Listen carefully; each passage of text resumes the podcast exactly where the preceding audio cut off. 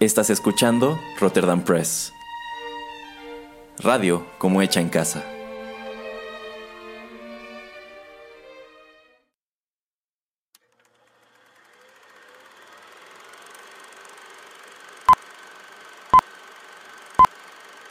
Rotterdam Press presenta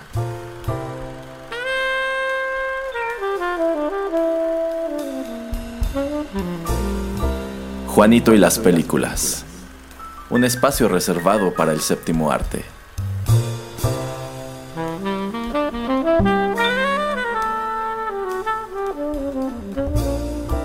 Ocupa tu butaca. Comenzamos.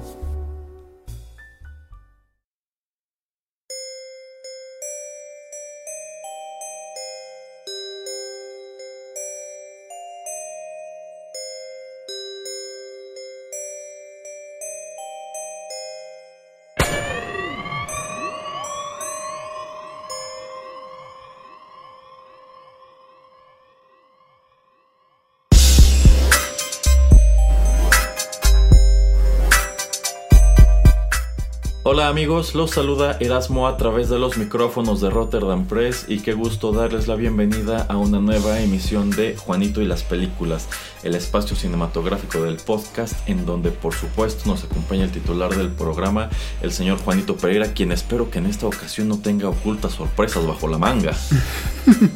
no sé de qué me habla. Hola, hola, ¿qué tal a todos?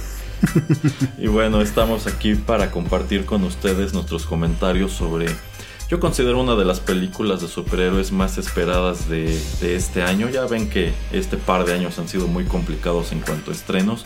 Esta película por supuesto que también se fue aplazando, pero por fortuna ya tuvimos oportunidad de verla. No sé qué tanto se le antojará al señor Pereira, ya estaremos comentando eso en los bloques siguientes. Pero bueno, este es un producto muy interesante. ¿De qué estaremos platicando en esta ocasión, señor Pereira? De The Suicide Squad.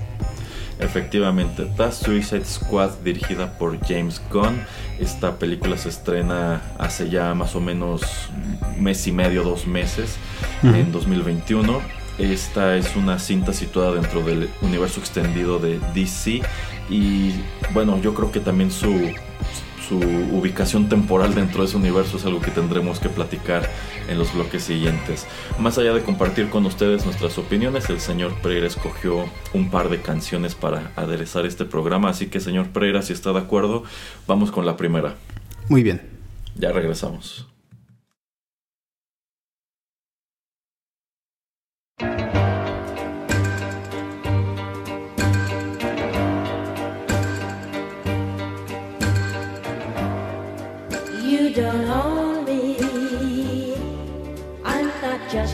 Your many toys.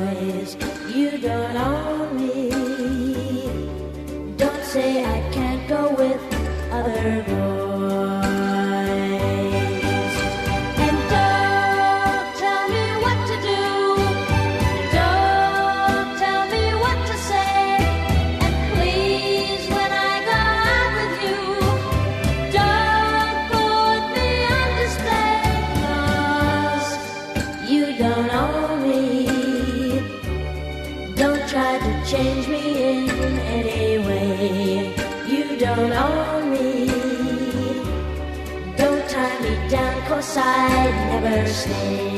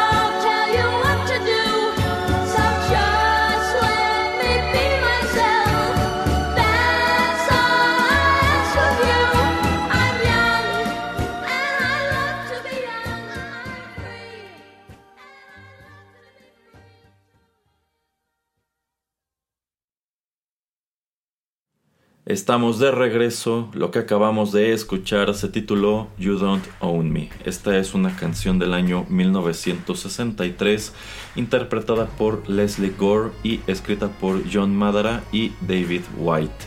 Em, esta canción apareció en bueno, como un sencillo independiente ese mismo año bajo el sello de Mercury Records. Y les decía en el, en el bloque introductorio, el señor Pereira escoge estas canciones eh, precisamente para acompañar esta charla sobre The Suicide Squad que bueno yo creo que entre los tantos activos que tiene esta película está, está la música la versión que vimos antes la dirigida por David Ayer también tiene algo de, algo de música llamativa pero creo que esta pues tiene no solamente más música, también creo que tiene mejor música. Platíquenos, señor Pereira, de dónde le surge la idea de utilizar esta canción en específico? Bueno, las dos canciones que escucharemos hoy. Ah, bueno, pues es de lo poco que yo rescato de la primera película de Suicide Squad. Eh, de hecho, me gustan, no que sea súper fan del primer soundtrack, pero pues la música me parece eh, algunas de las melodías rescatables. Entonces yo dije, ah, pues si vamos a hablar un poquito de eso. Y aparte, algunos de los personajes repiten, eh, como Boomerang, Rick Flag. Margot Robbie como pues Harley Quinn, em, Viola Davis eh, y creo que no se me escapa ninguno. Eh, dije, ah, pues vamos a traer algo como que para recordar y pues es una canción que digo, como ya comenté Erasmo, eh, ya tiene sus ayeres, pero como que ha sido reimaginada, ha tenido varios covers, entonces pues yo dije, ah, pues vamos a traer algo de eso como que también como para que si a alguien le gustó algo de esa película, pues que que se acuerde un poco, ¿no? Entonces nada más en general eso es por lo que lo hice. Ya. A ver, señor Pereira, para no entrar con tanto detalle precisamente con la Suicide Squad anterior, en una escala del 1 al 10, ¿qué tanto le gustó esa primera versión? un 4, la verdad. Ya, sí, yo también le daría un 4, un 5. La verdad no, no me gustó. Por allí circulan rumores, sobre todo a partir de esta cuestión del Snyder Cut, de que hay otro corte pues más oscuro y mejor hecho de esa película realizado por David Ayer, pero todo parece indicar que si, si en realidad existe, Warner Brothers no tiene ninguna intención de, de promoverlo. Yo creo que ese es un filme del cual pues ellos quisieron olvidarse lo más rápido posible y evidencia de ello es precisamente esta película de 2021 de Suicide Squad que no queda claro realmente si es secuela, si es reboot, tampoco queda muy claro en qué punto de este universo está situada, pero bueno, ya les dije, la película viene dirigida por James Gunn, eh, aquí también cabe agregar que este es un filme que le ofrecen a varios directores, en un principio lo haría David Ayer, pero en vista de que él queda muy decepcionado del desempeño de la primera Suicide Squad y a decir suyo pues es que en realidad lo, que él tenía en mente era algo muy distinto a lo que terminaron por presentar. Yo siento que la primera Suicide Squad se contaminó a causa de Guardians of the Galaxy. Yo creo que DC vio Guardians of the Galaxy y dijo, bueno, es que este, este equipo, esta Task Force X, yo quiero que ellos sean mis Guardians of the Galaxy, quiero que sean chistosos, quiero que tengan humor, quiero que tengan muchos colores. Y pues ese revoltijo de humor, colores y la, y la trama más bien seria, pues no, no, funcionó para nada. Eh, se lo ofrecen a varios directores hasta que eventualmente Warner Brothers aprovecha esta ventana en donde Marvel despide a James Gunn para pues traerlo y contratarlo para que haga este, este filme. Y la película, ya lo dijo el señor Pereira, viene estelarizada por Margot Robbie, Idris Elba, John Cena, Joel Kinnaman, Sylvester Stallone, Viola Davis, eh, David Tasmalchian, no sé si se pronuncia así su apellido, y Daniela Melchior. Y bueno, otros nombres que yo no sé por qué les dieron top billing, tomando en cuenta lo que ocurre al principio de la película, pero efectivamente hay un número de actores que, que regresan de la cinta anterior, lo cual de nuevo también es inexplicable y no termina de dejarte claro exactamente qué es esto. O sea, hacemos de cuenta ya de plano que la película anterior no existió o se supone que esta es secuela, lo cual te deja con un montón de contradicciones, ¿no? Y tampoco te queda muy claro en qué, qué relación guarda esta historia con Birds of Prey, en donde tú ves a una Harley Quinn que tiene una historia que parece no ir nada de la mano con la Harley Quinn que estás encontrando aquí.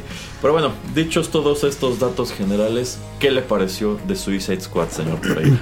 Pues rápidamente, ya que estás hablando de Birds of Prey, eh, me gusta más que también que esa. Me parece una buena elección que James Gunn haya sido la persona que eh, toma este papel como director de esta película. Eh, el casting me parece interesante, ya que después en la siguiente sección entremos a spoilers, contestaré o trataré de especular un poco acerca de las preguntas que nos dejan el aire Erasmo. pero en general me gustó mucho más que que la primera. Le daría yo un siete y medio. De hecho, ya la vi, la vi un par de veces. La primera vez que la vi me gustó mucho. La segunda ya no me gustó tanto. Digo, tal vez porque había cosas que ya no me sorprendieron porque ya sabía que iban a suceder. Eh, pero me parece una película botanera, o sea, bien, bien de palomitas, ¿no? O sea, de dominguera de que vas, la ves y te olvidas de que la viste. Es un par de buenas horas como para entretenerte Em, aunque, como digo, la segunda vez que la vi, ya como que em, las bromas no se me hicieron tan espectaculares o tan eh, interesantes o tan, chidas. Eh, se me hicieron un poco hasta infantiles eh, algunas de las bromas que, que realizan pero el desarrollo de los personajes, sobre todo eh, John Cena, Idris Elba y esta chica que hace a Ratcatcher 2 y el Polka, Dot Man me, gustaron bastante. Eh, entonces el conjunto y la dinámica que tiene el Suicide Squad de esta eh, versión me gusta más que el de la primera. Digo, y ni tratando de compararlo, pero me gusta la dinámica que tienen de grupo. Hasta el Nahuahue, que es el el eh, tiburón que hace o que le da la voz de Sylvester, Sylvester Stallone. Me gusta mucho como pues lo poco o lo mucho que está en pantalla eh, pues es interesante.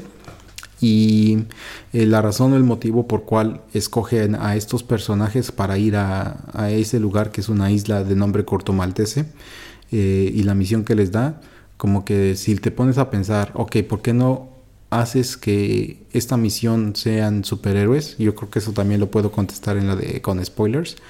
Eh, pero se me hace justificado por qué tienes que, te, que mandar a, villanos a, hacer esta tarea. Eh, obviamente la mayoría de los, bueno, los eh, villanos humanos se me hacen como muy genéricos y el otro villano que sale se me hace extraña elección, pero me gusta que también sea algo de ese tipo, porque pues también le da algo diferente que hacer a este tipo de, escuadrón. Y eh, pues sí, como que son mis impresiones generales. No sé, Erasmo, ¿qué te pareció? Mm, bueno, yo viendo esta película, lo que entiendo es que exactamente esto es lo que quería hacer Warner con la Suicide Squad anterior, pero no le salió. Porque cuando ellos toman esa decisión de darle un giro humorístico y meterle mucho color a la película, una parte de ella ya estaba hecha. Entonces, eh, yo creo que el problema allí es que, pues, probablemente le dijeron a David Ayer que él tenía que hacer un producto más o menos con este, con esta ambientación, con este feeling de lo que hizo en su momento Zack Snyder con Man of Steel y con Batman v Superman, cuando se dieron cuenta que eso no funcionó y que en cambio Marvel había convertido personajes basura como los Guardianes de la Galaxia en oro, haciendo una película chistosa, como que dijeron queremos lo mismo y aquí por fin se dieron el lujo de hacer lo mismo con el mismo director. Eh, definitivamente David Ayer no es la clase de director que te hace una película así, pero James Gunn sí, porque James Gunn pues es, su estilo netamente, ¿no? Entonces sí, me gusta mucho más. En una escala del 1 al 10 yo también le daría un 8. Me gustó mucho, la encontré muy entretenida, me gustan los personajes, me gusta la dinámica que surge entre este elenco general y que quiera usted que no, hay mucho desarrollo para cada uno de ellos, como que cada uno está allí para, para hacer algo y para convertirse en una persona distinta a la que tú ves al principio de la película, que es algo de lo cual carece totalmente la versión anterior. la verdad, los personajes de la película anterior no tenían nada de cohesión, no tenían nada de química. Este, no se sentían para nada como un equipo yo de entrada lo que sentí es que dijeron, bueno, vamos a escoger al azar personajes del universo DC y vamos a meterlos aquí. Yo siento que James Gunn toma la muy acertada decisión de, de hacerlo del cómic. no voy a agarrar a grandes villanos como, como Joker, como Mr. Freeze, etcétera, y los voy a pelmazar en una película en donde lo que el público está esperando, porque es lo que tú esperas del cómic, es que pues al menos uno de ellos muera, ¿no? Entonces, mientras que la cinta anterior solamente mata creo que a uno o dos, bueno, pues aquí se toman esto de, Suicide Squad muy a pecho, prácticamente desde el principio de la, de, la película. Pero a mí lo que me gusta mucho es que James Gunn se pone a buscar, eh, pues digamos que igual en el basurero de DC, ¿no? Personajes que no valen nada y que a nadie le interesa, pero yo quiero agarrarlos y meterlos a esta película y formar un equipo con ellos. Y yo creo que el ejemplo más claro es Polka Dot Man. ¿Cuándo te imaginaste que verías a Polka Dot Man, que es un villano basura de Batman, es uno de estos villanos que vienen de esta, de esta época súper infame cuando Batman no podía ser violento. ¿Cuándo te imaginaste que lo agarrarían, lo meterían en una película y para colmo lo harían funcionar? Y lo harían funcionar siendo cuán ridículo es. Entonces yo creo que en ese, en ese lado, pues James Gunn se lleva una enorme estrellita en la frente porque pues hizo algo muy propio de lo que tú ves en el cómic. De hecho, yo diría que esta película funciona muchísimo como en el cómic y tiene igual un montón de elementos. Por ejemplo, esta isla de Corto Maltés es un pues es una especie de nación caribeña que está perpetuamente en, problemas políticos en los, en los cómics y es exactamente así como la encuentras.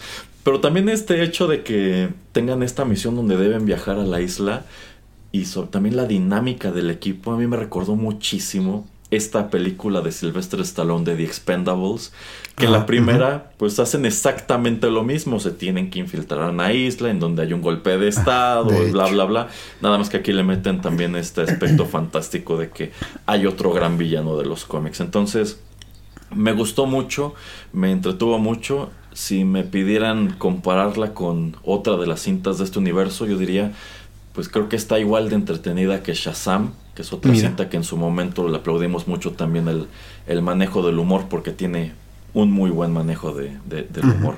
¿Algo más que decir en este bloque, señor Pereira? ¿Algo, algo más que le haya gustado?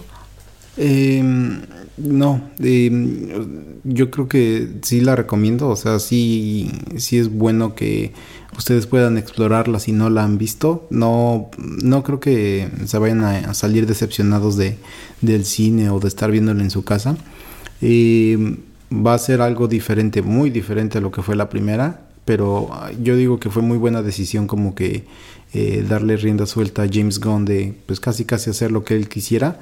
Y yo creo que obviamente le dijeron, bueno, estos personajes a X, y Z, eh, hasta, hasta esto puedes hacerles, o sea, puedes hacerles hasta este punto, pero más para allá ya no.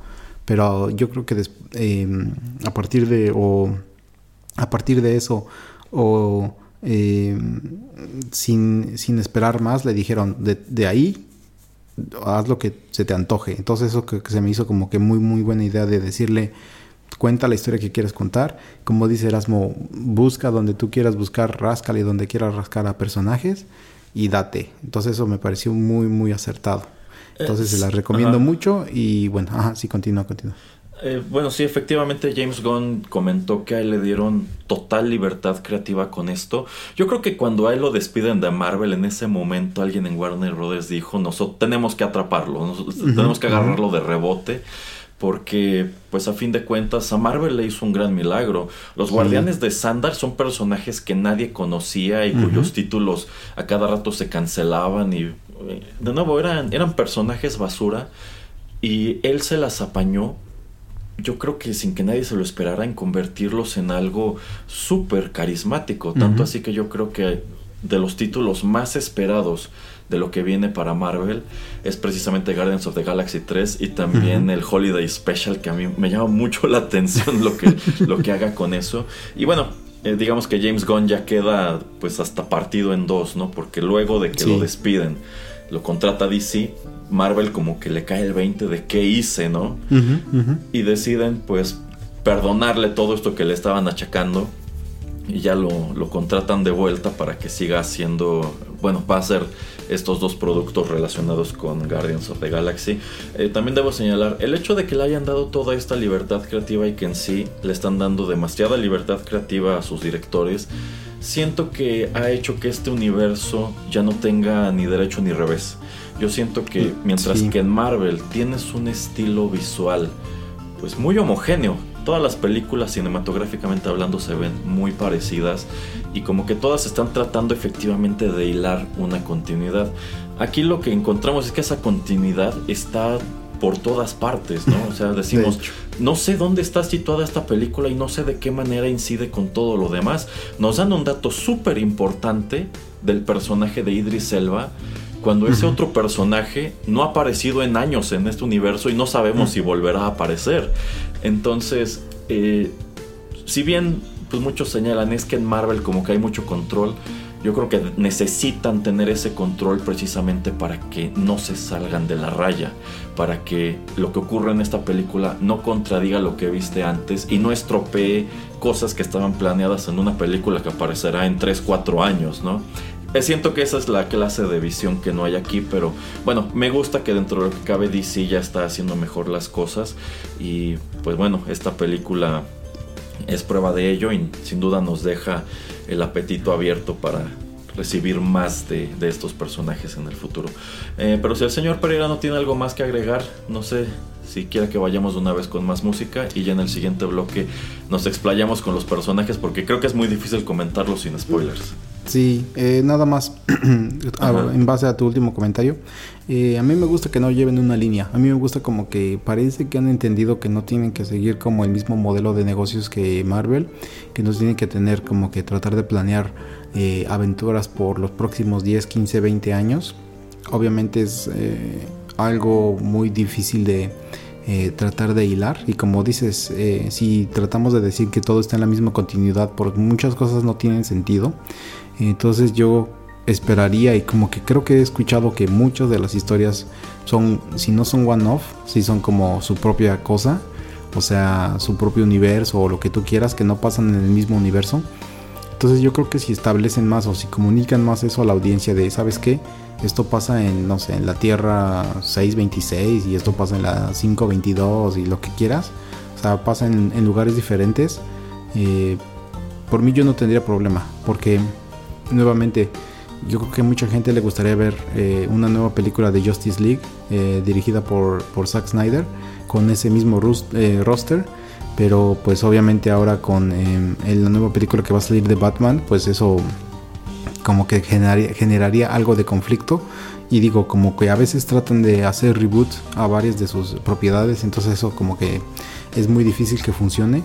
Y por eso me gusta como que la visión está mejorando como estás comentando, pero yo creo que tienen que comunicar eso de, ¿sabes qué? No estamos no somos Marvel, no vamos a seguir ese modelo.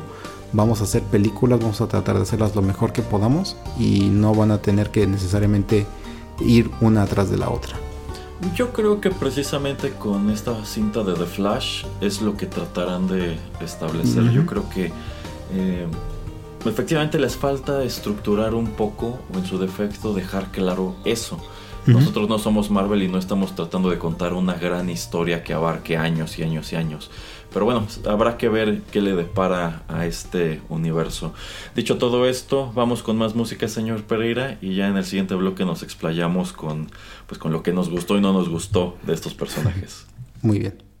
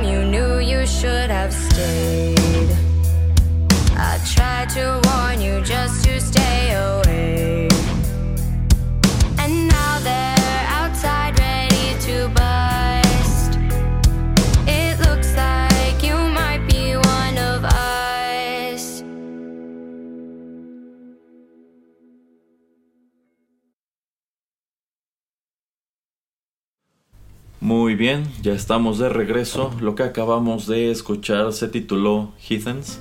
Esta canción es original del dueto musical 21, 21 Pilots y de hecho ellos escriben esta canción originalmente para la Suicide Squad de 2016. Sin embargo, el señor Pereira decidió traernos un cover interpretado por una, una banda pues, que está en YouTube llamada First to Eleven. Eh, ¿Cómo encontró esta versión, señor Pereira?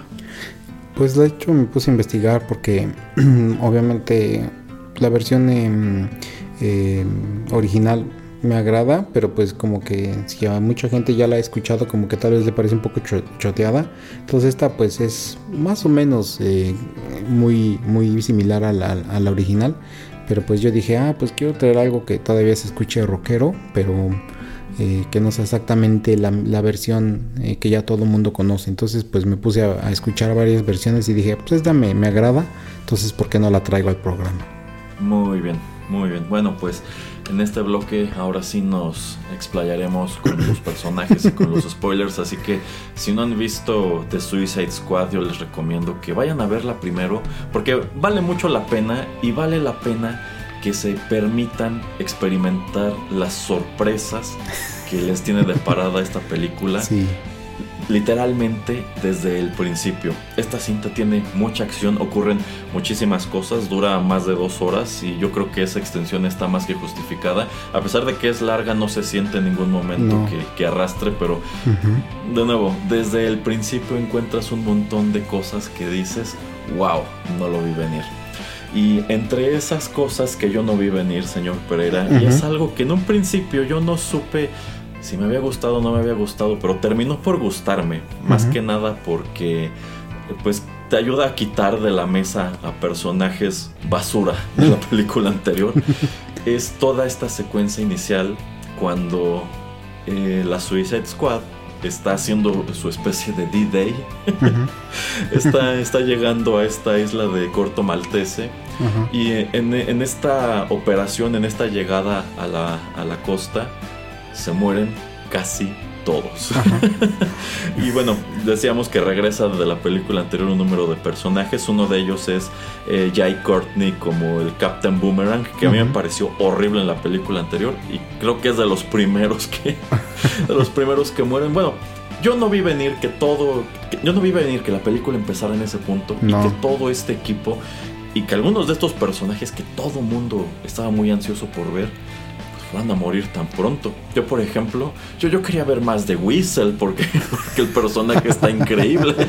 Y también me llama mucho la atención que algo que se promovió mucho en su momento es que Michael Rooker estaba en esta película. Cuando Michael Rooker estuvo también en Guardians of the Galaxy. Y la película empieza de la mano con él. Y tú piensas, este será un personaje muy importante y tampoco sobrevive a esta, esta llegada a la playa. Entonces te quedas como que, wow, o sea, sí, sí había personajes que me hubiera gustado ver más, como, como este, este individuo que se desarma. TDK, TDK. TDK. Pero precisamente yo me quedé pensando, no estoy seguro si me gustó o no me gustó que tomara estas decisiones. Pero al final del día debo decir, sí me gustó, porque genuinamente el otro equipo es más interesante. ¿A usted qué le parece todo, toda esta cuestión del principio, señor Pereira? Sí, de hecho, cuando veo eh, uno de los primeros trailers y uno de los primeros pósters, está atascado de nombres y hasta abajo aparece una imagen como con fondo blanco, pero con todos los personajes en el, en el póster. Y yo dije, híjole, ¿cómo nos van a presentar a, no sé, 12, 15 personajes están estúpidos? O sea, como que no han aprendido de la primera que no puedes tener más de 8 personajes porque es imposible presentarlos, contarte un poco de su historia y todo. Y, y, ¿no? Que eh, hacen lo que hicieron en Deadpool 2 cuando Deadpool estaba juntando a su propio equipo. en Deadpool no me gustó, aquí sí me gustó. ah, pues mire, de hecho, no que no me haya gustado en Deadpool, pero como que se me hizo menos sorprendente aquí, porque digo, es un poco reciente lo que pasa en Deadpool 2, eh, pero me gusta de todas maneras. Me parece interesante y me parece pues lógico, o sea, es un Suicide Squad, es un escuadrón suicida. Obviamente tienen que morir varios de ellos, ¿no? Porque eh, pues, ajá, ajá. ajá, como ya estabas como tratando medio de explicar en la primera parte de, de, este, de este programa, de este episodio, pues es que de hecho de eso se trata, ¿no? O sea, ellos están como que tratando de hacer algo imposible, algo que puede costarle las, les puede costar la vida, eh, a cambio de reducir su sentencia por X cantidad de años. Entonces eso a mí me parece eh, lógico, me parece interesante, pero sí se me hace muy jocosa eh, y muy chistosa la manera en que mueren todos ellos al principio y sobre todo como que porque nadie escucha, o sea, porque no hay liderazgo, porque no hay este, estrategia todos hacen lo que ellos quieren hacer. Eh, entonces como que tiene sentido lo que le pasa a ese equipo, ¿no? Eh, es, que, no es un equipo, efectivamente, solamente los votaron en la isla y cada quien hizo lo que quería y a falta de estrategia, pues todos ellos terminan muertos. E, esto es algo muy del cómic. En los cómics es un chiste recurrente que nadie quiere formar parte de Task Force X porque lo ven como una, como una este, condena a muerte. Porque en estas aventuras, en estos números, pues se ha vuelto recurrente que mueran casi todos. o sea, en la película anterior, de nuevo, vimos morir a, este individuo que nunca me quedó claro qué hacía. Creo que nada más trepaba edificios. Este, y no me acuerdo quién más muere ya hacia el final, creo que Killer Croc.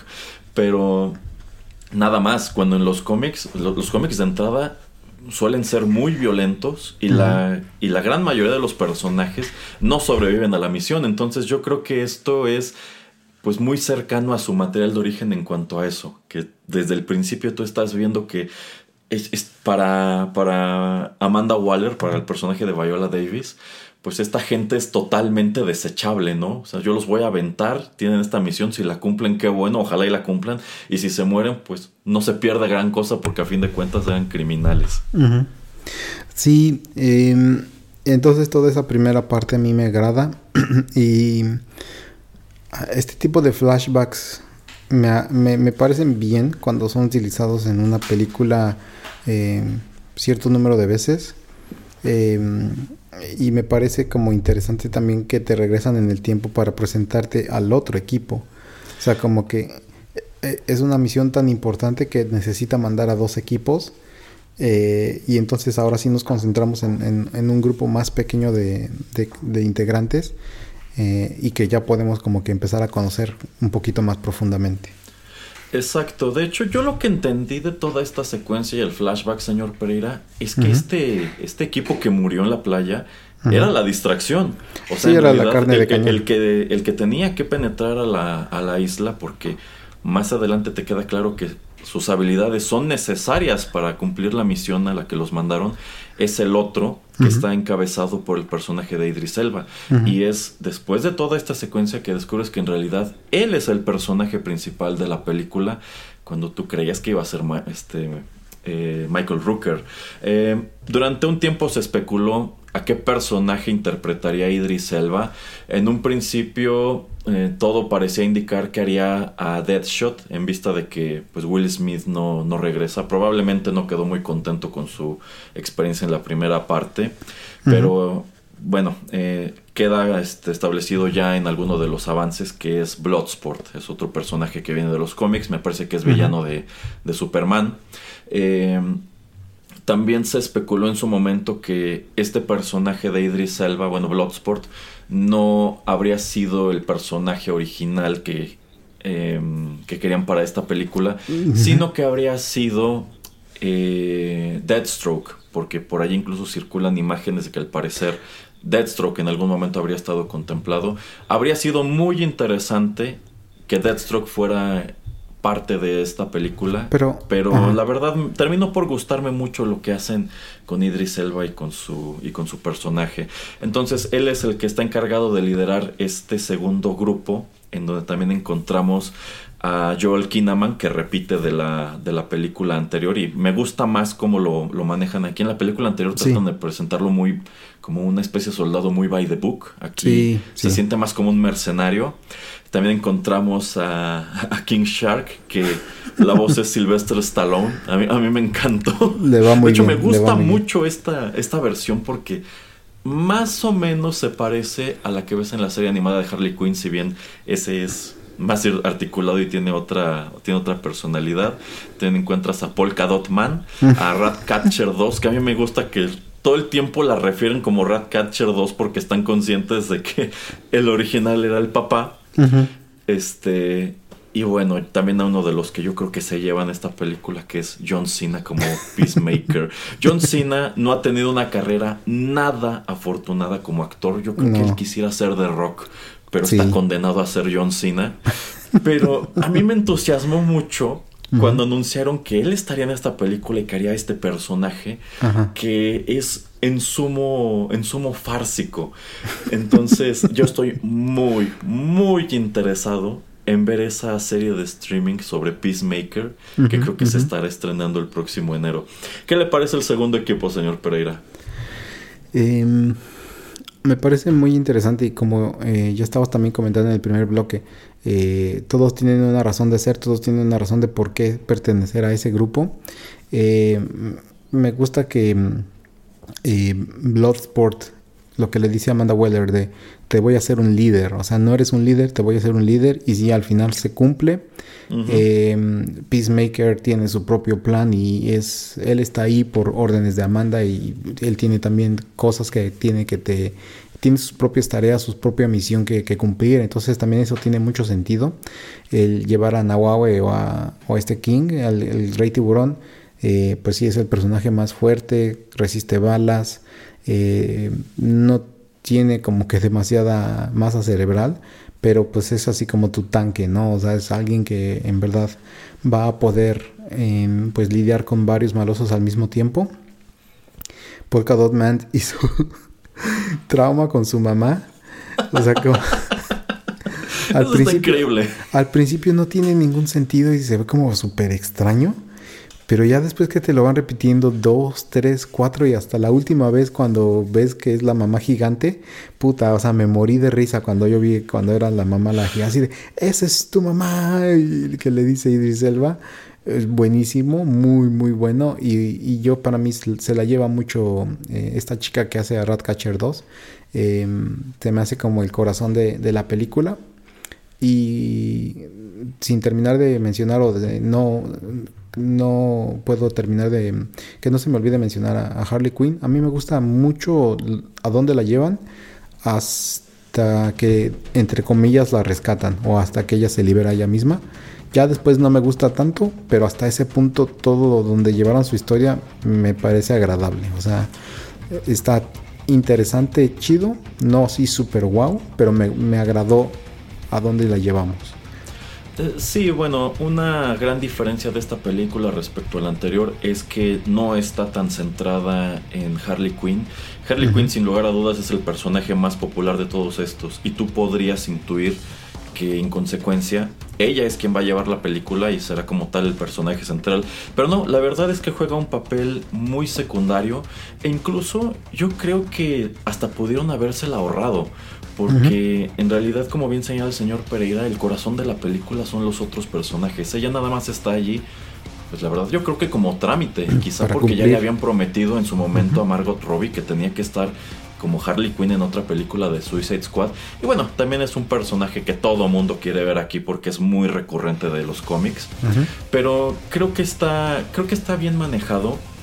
Igual me gusta mucho pues la manera en que llevan al personaje, como pues ella es en sí la única que sobrevive del primer equipo y deciden pues capturarla, pues más que nada porque este nuevo dictador de la isla tiene un interés en ella y también creo que es una gran sorpresa ver que eso no, no va a ninguna parte.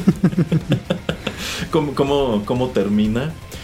Pero pues yo creo que va de la mano con esta imagen de Harley Quinn como una especie de femme fatal en sumo inestable, ¿no? O sea, tú piensas, pues órale, como que ya encontró otro interés romántico, ¿no? Como que Ujú. Harley igual ya está muy desencantada de Joker, no quiere saber nada de él y encuentra a este hombre pues que se las apaña para deslumbrarla y de pronto sucede lo que sucede y dices, sí, clásico, classic Harley Quinn. Entonces, muy, muy padre allí. Muy padre la relación entre todos estos personajes centrales. Insisto, los de la película anterior nunca se sintieron como un equipo, nunca se sintieron como que fueran, como que fueran cuates, como que empezaran a, a- a tender lazos, ¿no?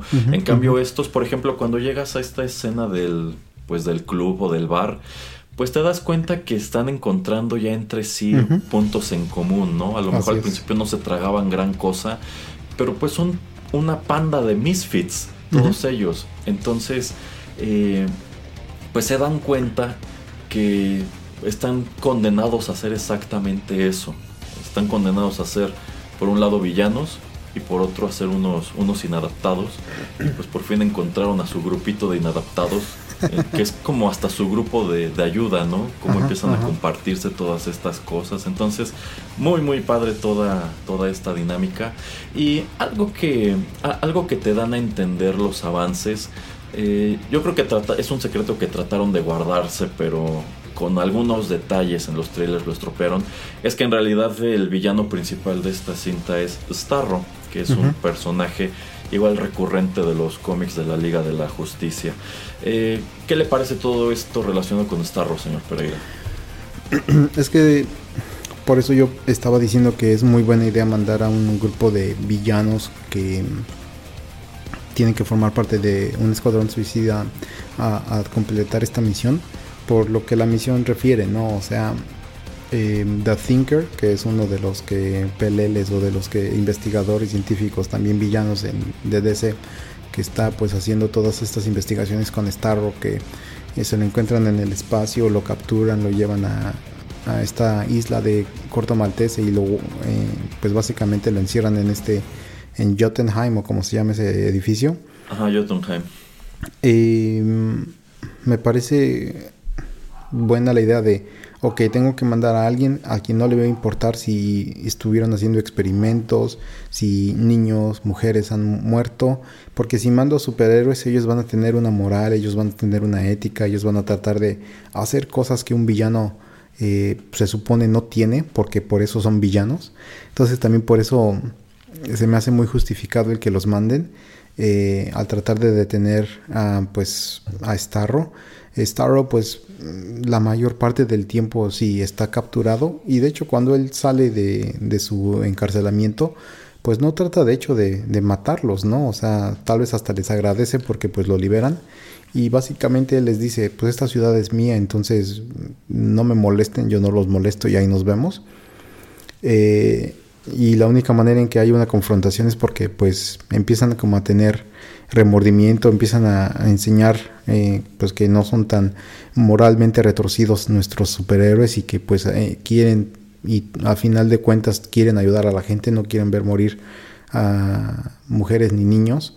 Eh, como que sienten que tal vez es justificado cuando ellos roban bancos o cuando quieren em, pelear Matar contra a Superman. ajá, matar a superhéroes, con, pelearse con superhéroes, etcétera. Eh, pero que también ellos tienen como su límite, ¿no? O sea, tienen una raya que ellos no van a cruzar. Entonces eso me, me parece muy interesante y también por eso me gusta mucho Peacemaker, ¿no? Eh, de hecho, desde el inicio, cuando va a, tratar de a rescatar a Rick Flag y toda esta secuencia donde pues, ah, no, eh, lo tienen capturado en esta, en esta, en este mm, en este lugar, en esta pequeña casa. sí, es cierto. y entonces entre Bloodsport y Peacemaker van matando eh, a, todos. ajá, a todos los eh, secuaces o a todos los revolucionarios rebeldes que están ahí en la jungla. Eh, para llegar a esta cabaña donde tienen disque capturado a Rick Flag y, y bueno, como al final llegan y todo lo que sucede, todo awkward, me gusta bastante. Ajá, porque bueno, ellos piensan que lo tiene capturado como tal el, gobierno de, la isla. Pero pues está muy padre ese, ese twist, ¿no? De que en realidad pues hasta eran sus cuates. Así es. Eh, y ahí nos, o sea, desde ahí nos empiezan a mostrar como Peacemaker es la persona que esperaría Amanda Waller que todos los eh, todos sus eh, elegidos, todos los que ella manda a este tipo de misiones sean, que no tienen una moral, que eh, pues nada más ven como con visión de túnel, que los mandan a, a cumplir una misión y que no importa como él dice, y también lo dice en el trader, según yo, de este, a mí me gusta mucho la, la paz, entonces no me importa cuántos hombres, mujeres y niños tenga que matar. el, hecho de que mencionen eso mujeres y niños te, deja totalmente claro que este es un, este es un fanático y que en realidad, pues, al parecer no es una persona muy brillante, efectivamente tiene esta visión de túnel de, a mí me ordenaron hacer esto y lo, y lo haré, o sea, y no me importa si en algún momento tengo que enfrentarme a mi mismo equipo o tengo que traicionarlos para cumplir la misión. Eh, entonces, la verdad creo que es un, es un gran personaje. Me gustó mucho que, pues, al parecer John Cena se enamoró tanto de él que fue al estreno, fue a la premiere con el traje de Peacemaker y, toda la prensa promocional la ha hecho con él mismo. Entonces yo creo que si, si saben manejarlo, si saben escribir esta serie que se avecina en la cual también está involucrado James Gunn, este podría ser prácticamente otro Deadpool, otro personaje no tan meta, pero también muy, muy humoroso y que también tiene unos grandes eh, momentos. Entonces sí, muy, muy interesante todo lo relacionado con él. Creo que hasta este punto podría ser el mejor papel que ha dado John Cena en cualquier cosa en la que haya aparecido. Y ojalá de aquí su carrera ya sea otra. Ojalá que este personaje de Peacemaker sea algo pues que le ayude a mantenerse a flote y a volverse más visible y incluso le abra puertas para otro tipo de otro tipo de cosas. Pero me gustaba mucho, me gusta mucho esta reflexión que hacía el señor Pereira sobre Starro, que efectivamente sale de este lugar donde lo tienen capturado y efectivamente no se siente como que sea un monstruo tipo, ah, sí, yo destruir humanidad, ¿no? Sino que incluso él tiene esta reflexión final ya cuando, pues cuando lo matan, de, pues es que yo estaba en el espacio sin molestar a nadie, ustedes son los que me trajeron aquí, ¿no? Entonces yo lo que siento es que quizá lo que querría es precisamente que lo devolvieran al espacio, ¿no?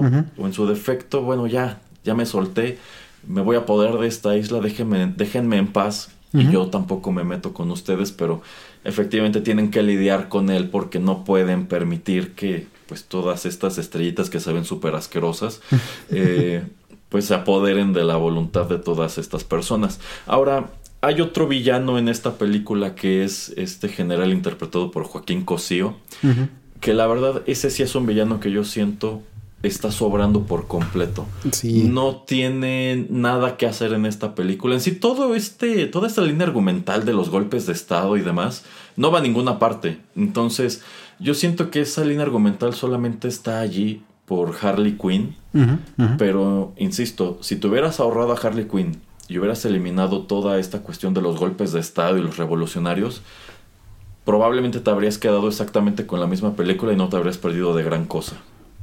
Pero sí, y tal vez como que, tal vez, si se la impusieron a James Gunn, yo creo que él también supo llevar eso, ¿no? O sea, de cómo hacerlo jocoso o cómo eh, hacerlo cliché hasta cierto punto y luego como que darle un twist.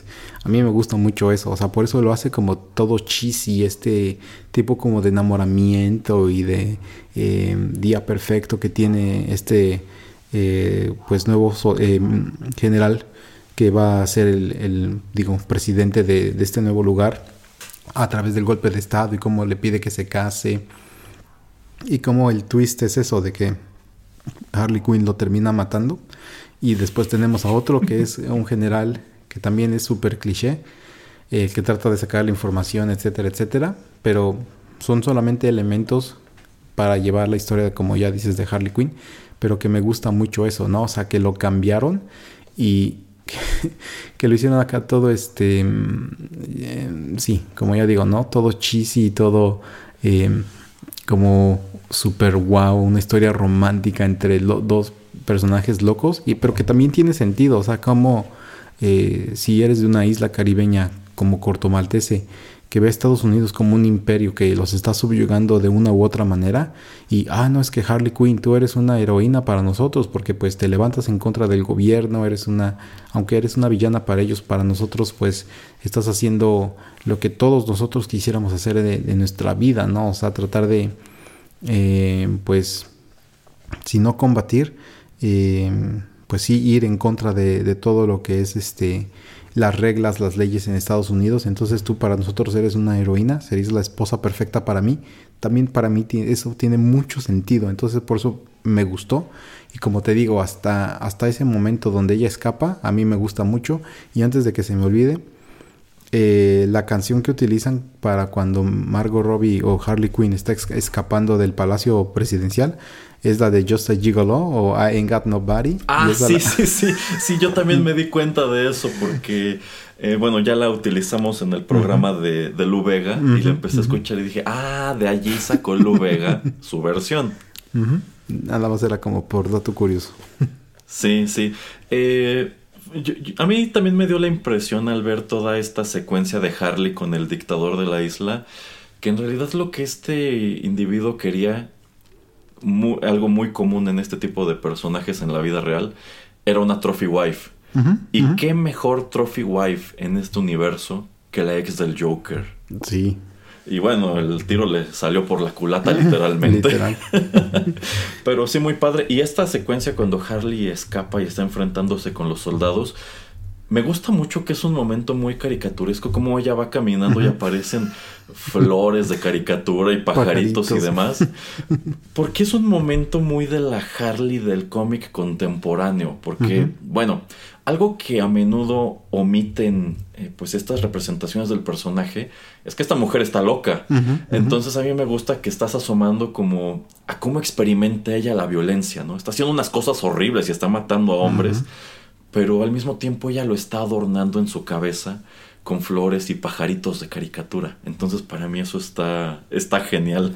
Yo- y es algo que no se repite en toda la película, pero Eh, y creo es que que es un gran momento. Y es que es de esas cosas que no me gustaron porque al final, em, cuando ya están en Jotunheim y matan a Milton, y entonces ya, ¿quién es Milton? Y se me hizo chistoso la primera vez que lo vi, pero la segunda ya no tanto por lo mismo, de que no nos eh, remarcan, no nos este, subrayan de que está loca.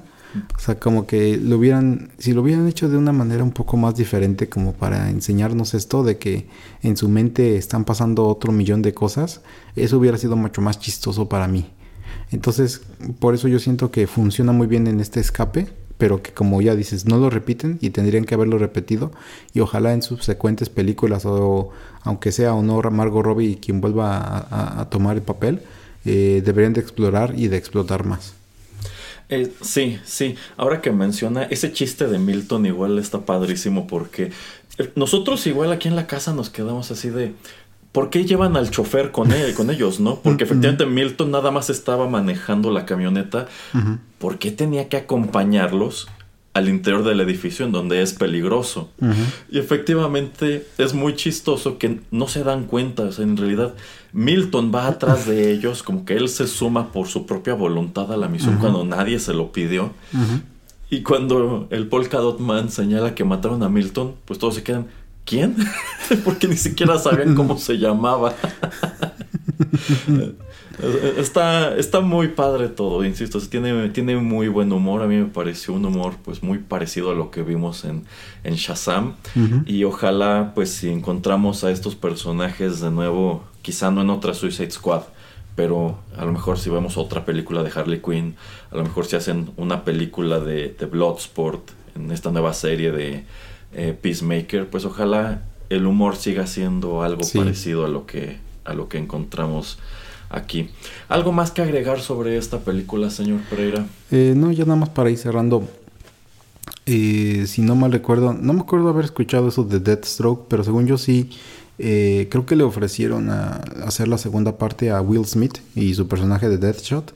Em, y entonces creo que él la rechaza y entonces por eso deciden atraer a Bloodsport. Eh, para bien, para mal, me, me gusta mucho que Idris Elba sea el personaje, uno de los personajes o el personaje como más principal de todo. Eh, siento como que esta película sí funciona, entonces yo creo que en una tercera parte me gustaría mucho ver a Idris Elba y a Will Smith compartir la pantalla en un equipo de Suicide Squad. Eh, yo creo que eh, se llevarían muy bien, la dinámica estaría muy muy interesante y me terminó gustando muchísimo este Idris Elba como Bloodsport. Eh, para mí sí se lleva la película, sí tiene el arco más completo. Obviamente al final eso de que la hija lo está viendo por la televisión y eso es como que algo que ya hemos visto mil veces. Pero simplemente él y esta fobia que tiene con las ratitas, con las ratas y Sebastián, para mí Sebastián fue de lo mejor con su chalequito rojo y todo y, el- una de las últimas tomas donde ya van eh, saliendo de esta isla en, el helicóptero y, Sebastián está se va a dormir en la pierna de, Bloodsport y ya lo empieza a acariciar. Eso me encantó o sea es una película que tiene mucho corazón que está bien pensada bien planeada eh, y como te digo hay unos chistes que se me hacen un poquito muy infantiles pero que en general a mí me gustó muchísimo esta película. Esperaba nada de esta película la verdad aunque hubiera sido James Gunn quien estuvo pues de principio a fin supervisándola dirigiéndola escribiéndola. Eh, la recomiendo mucho y qué bueno que exista este producto, la verdad, porque para mí Suicide Squad con la primera era un producto que ya había muerto y entonces qué bueno que con otras manos en otra visión tenemos este nuevo producto bastante diferente. Eh, sí, esto que usted comenta de una posible dinámica entre Bloodsport y Deathshot, yo siento que de cualquier manera está aquí y se da precisamente en esta en este duelo de egos que tiene Bloodsport con Peacemaker, sobre todo cuando atacan el campamento de los rebeldes, sin saber que eran los rebeldes, en donde pues están haciendo como que tiros de fantasía, ¿no? Y presumiendo pues cuán violentos pueden ser. Ah, yo puedo ser más violento, no, yo puedo ser todavía más violento y mis balas son no sé qué y bla, bla, bla. Este, yo siento que ese es el tipo de, de dinámica que se podría esperar de Bloodsport con Deathshot, pero a fin de cuentas, pues está muy padre que este, pues no hayan perdido la oportunidad, no, no hayan dejado pasar la oportunidad de explorarlo de este modo. El último detalle que deseo comentar, y yo siento que esto es como algo que dejan al aire, pero no sé si en algún momento vaya a pagar, es que precisamente cuando encontramos por primera vez en la película a Idris Elba, él está en prisión. Y nos explican que está en prisión porque mandó a Superman a la sala de, urgencias por haberle disparado una bala de kriptonita. Yo creo que es una backstory padre para el personaje porque te hace ver que es, es alguien muy badass, ¿no? O sea, ve. En la película anterior, en, en el Snyder Cut, tuviste a Superman, pues como esta bestia imparable que le acomodó una pela a Steppenwolf. ¿no? Y de pronto llega este hombre de la nada, consigue una bala de kriptonita y pum, lo manda al hospital. Eh, Pero es que en realidad no se sabe hasta ahora qué va a pasar con Superman en este universo. En este momento no hay absolutamente nada confirmado. Si Henry Cavill hará de nuevo el personaje o si de plano ya debemos perder la esperanza. Tomando en cuenta que Henry Cavill se ha ocupado muchísimo con otro montón de cosas como The Witcher y que ahora será el nuevo Highlander, la verdad yo ya veo muy difícil que él regrese a interpretar a Superman. Es más, yo diría que quizá ni siquiera le interesa o no quiere hacerlo. Entonces ese es un guiño que queda pues muy en el aire. Si algo que te criticaron mucho de Batman y Superman es que es la segunda película y ya mataste a Superman, bueno, pues me estás dando a entender que así de fácil es deshacerse de Superman. Lo puede matar Doomsday, lo puede matar Bloodsport. No sé, yo siento que sí es un detalle muy padre. Es para dejarte claro que este es un villano de Superman. Pero siento que ese, esa línea argumental, ese detalle, podría no pagar, podría no ir a ninguna parte si no volvemos a ver a, a Superman. Y si lo volvemos a ver, pues es un Superman que ya se murió y ya estuvo en el hospital por una bala de kryptonita. Entonces, bueno, ¿usted cree que esto pague en algún momento? Y yo creo que te tendrían que meter a... Te tendrían que como que... Eh, convencer de que en alguna, de alguna manera estás en un universo alterno o que no es el mismo Superman de Henry Cavill o algo por el estilo. Por eso te digo que eh, siento que tratan ya como que no de tanto conectar las películas, eh, las historias, como que también no te presentan a ninguno de, de nuestros eh, superhéroes, así como le hicieron en la primera, porque de hecho en la primera sale Batman por un, por un instante, según yo, si no mal recuerdo. Entonces, como que eso también estaba muy forzado el tratar de hilar películas o el universo que sintieras que era el mismo universo. Entonces, con esta que es algo como que, pues, mm, totalmente ajeno, eh, no siento que vaya a pagar, pero pues te digo, prefiero que hagan historias nuevas, frescas, que se enfoquen, enfoquen más en eso y que eh, te dejen una o dos migajas y que en algún punto te puedan decir, ah, es que viste eso, eso significa que sí es parte de este universo o no, pero que te lo dejen muy a la pues a tu imaginación y si nunca lo conectan, pues que también estés tú satisfecho con eso. Mm, sí, sí creo que esa es una buena manera de verlo.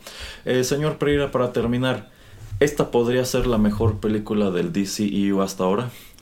no, no, no, no. A mí me gusta más Shazam todavía que esta. Em, me parece un, que vamos en buena dirección. Y ya como comentábamos también, eh, con Aquaman y con la primera de Wonder Woman, eh, yo creo que estamos haciendo cosas bien interesantes.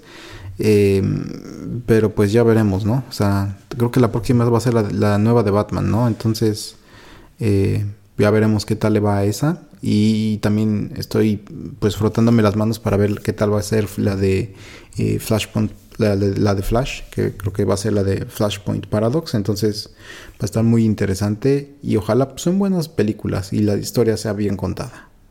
Sí, sí. Bueno, yo tampoco diría que es la mejor. Creo que sigue gustándome un poco más Shazam. Creo que creo que exactamente las que usted menciona son la cúpula, son lo mejor que tiene este universo. Eh, ya tenemos en puerta esta nueva película de Batman. Ya viene lo de The Flash que pues está emocionando a todos, sobre todo con aquello de que pues parece ser que Michael Keaton regresa a interpretar a Batman. Eh, también tenemos en puerta eh, Aquaman 2, que yo, yo veo venir muchísimas polémicas en torno a esa película y qué lástima, porque sería muy triste que la segunda parte fuera estropeada por cuestiones que ni siquiera tienen que ver con la película per se. Tomando en cuenta que la primera fue una gran sorpresa, a mí me gustaría que la segunda fuera buena y es una lástima que se esté manchando incluso antes de que tengamos imágenes del set por cuestiones que no le atañen a la producción. Pero bueno, eh, ojalá que DC en adelante empiece a tomar mejores decisiones y ahora sí encontremos algo, algo más en forma, algo muy distinto a lo que vimos al principio y no nos gustó. Dicho todo esto, es así que estamos llegando al final de esta emisión dedicada a The Suicide Squad. De nuevo, muy recomendable. Muchas gracias al señor Pereira por habernos compartido sus impresiones. Muchas gracias a todos por habernos sintonizado. Si les gustó este programa, no dejen de compartirlo. Señor Pereira, ¿dónde pueden escucharnos los, nuestros fans? Pues si ustedes tienen un, un, teléfono Android o un teléfono de Apple y tienen alguna aplicación de podcast, pues ahí nos buscan como Rotterdam Press, se suscriben y todos nuestros nuevos contenidos se bajan automáticamente a, sus dispositivos. Si no, también estamos en Spotify, en Tuning Radio y si no, pues todo, todo lo que hemos eh, hecho y grabado está en soundcloud.com.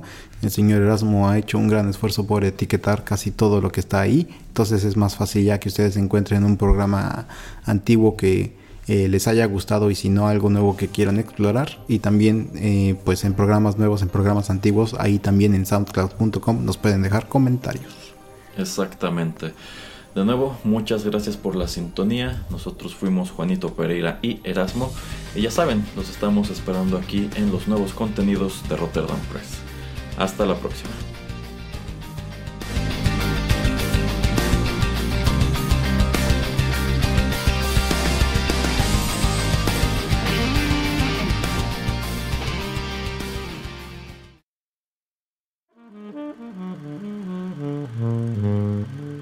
Juanito y las películas llegó a su fin.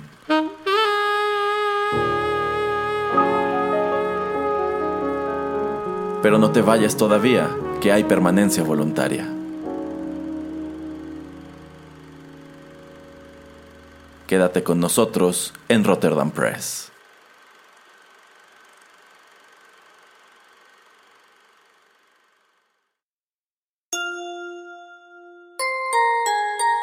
Estás escuchando Rotterdam Press.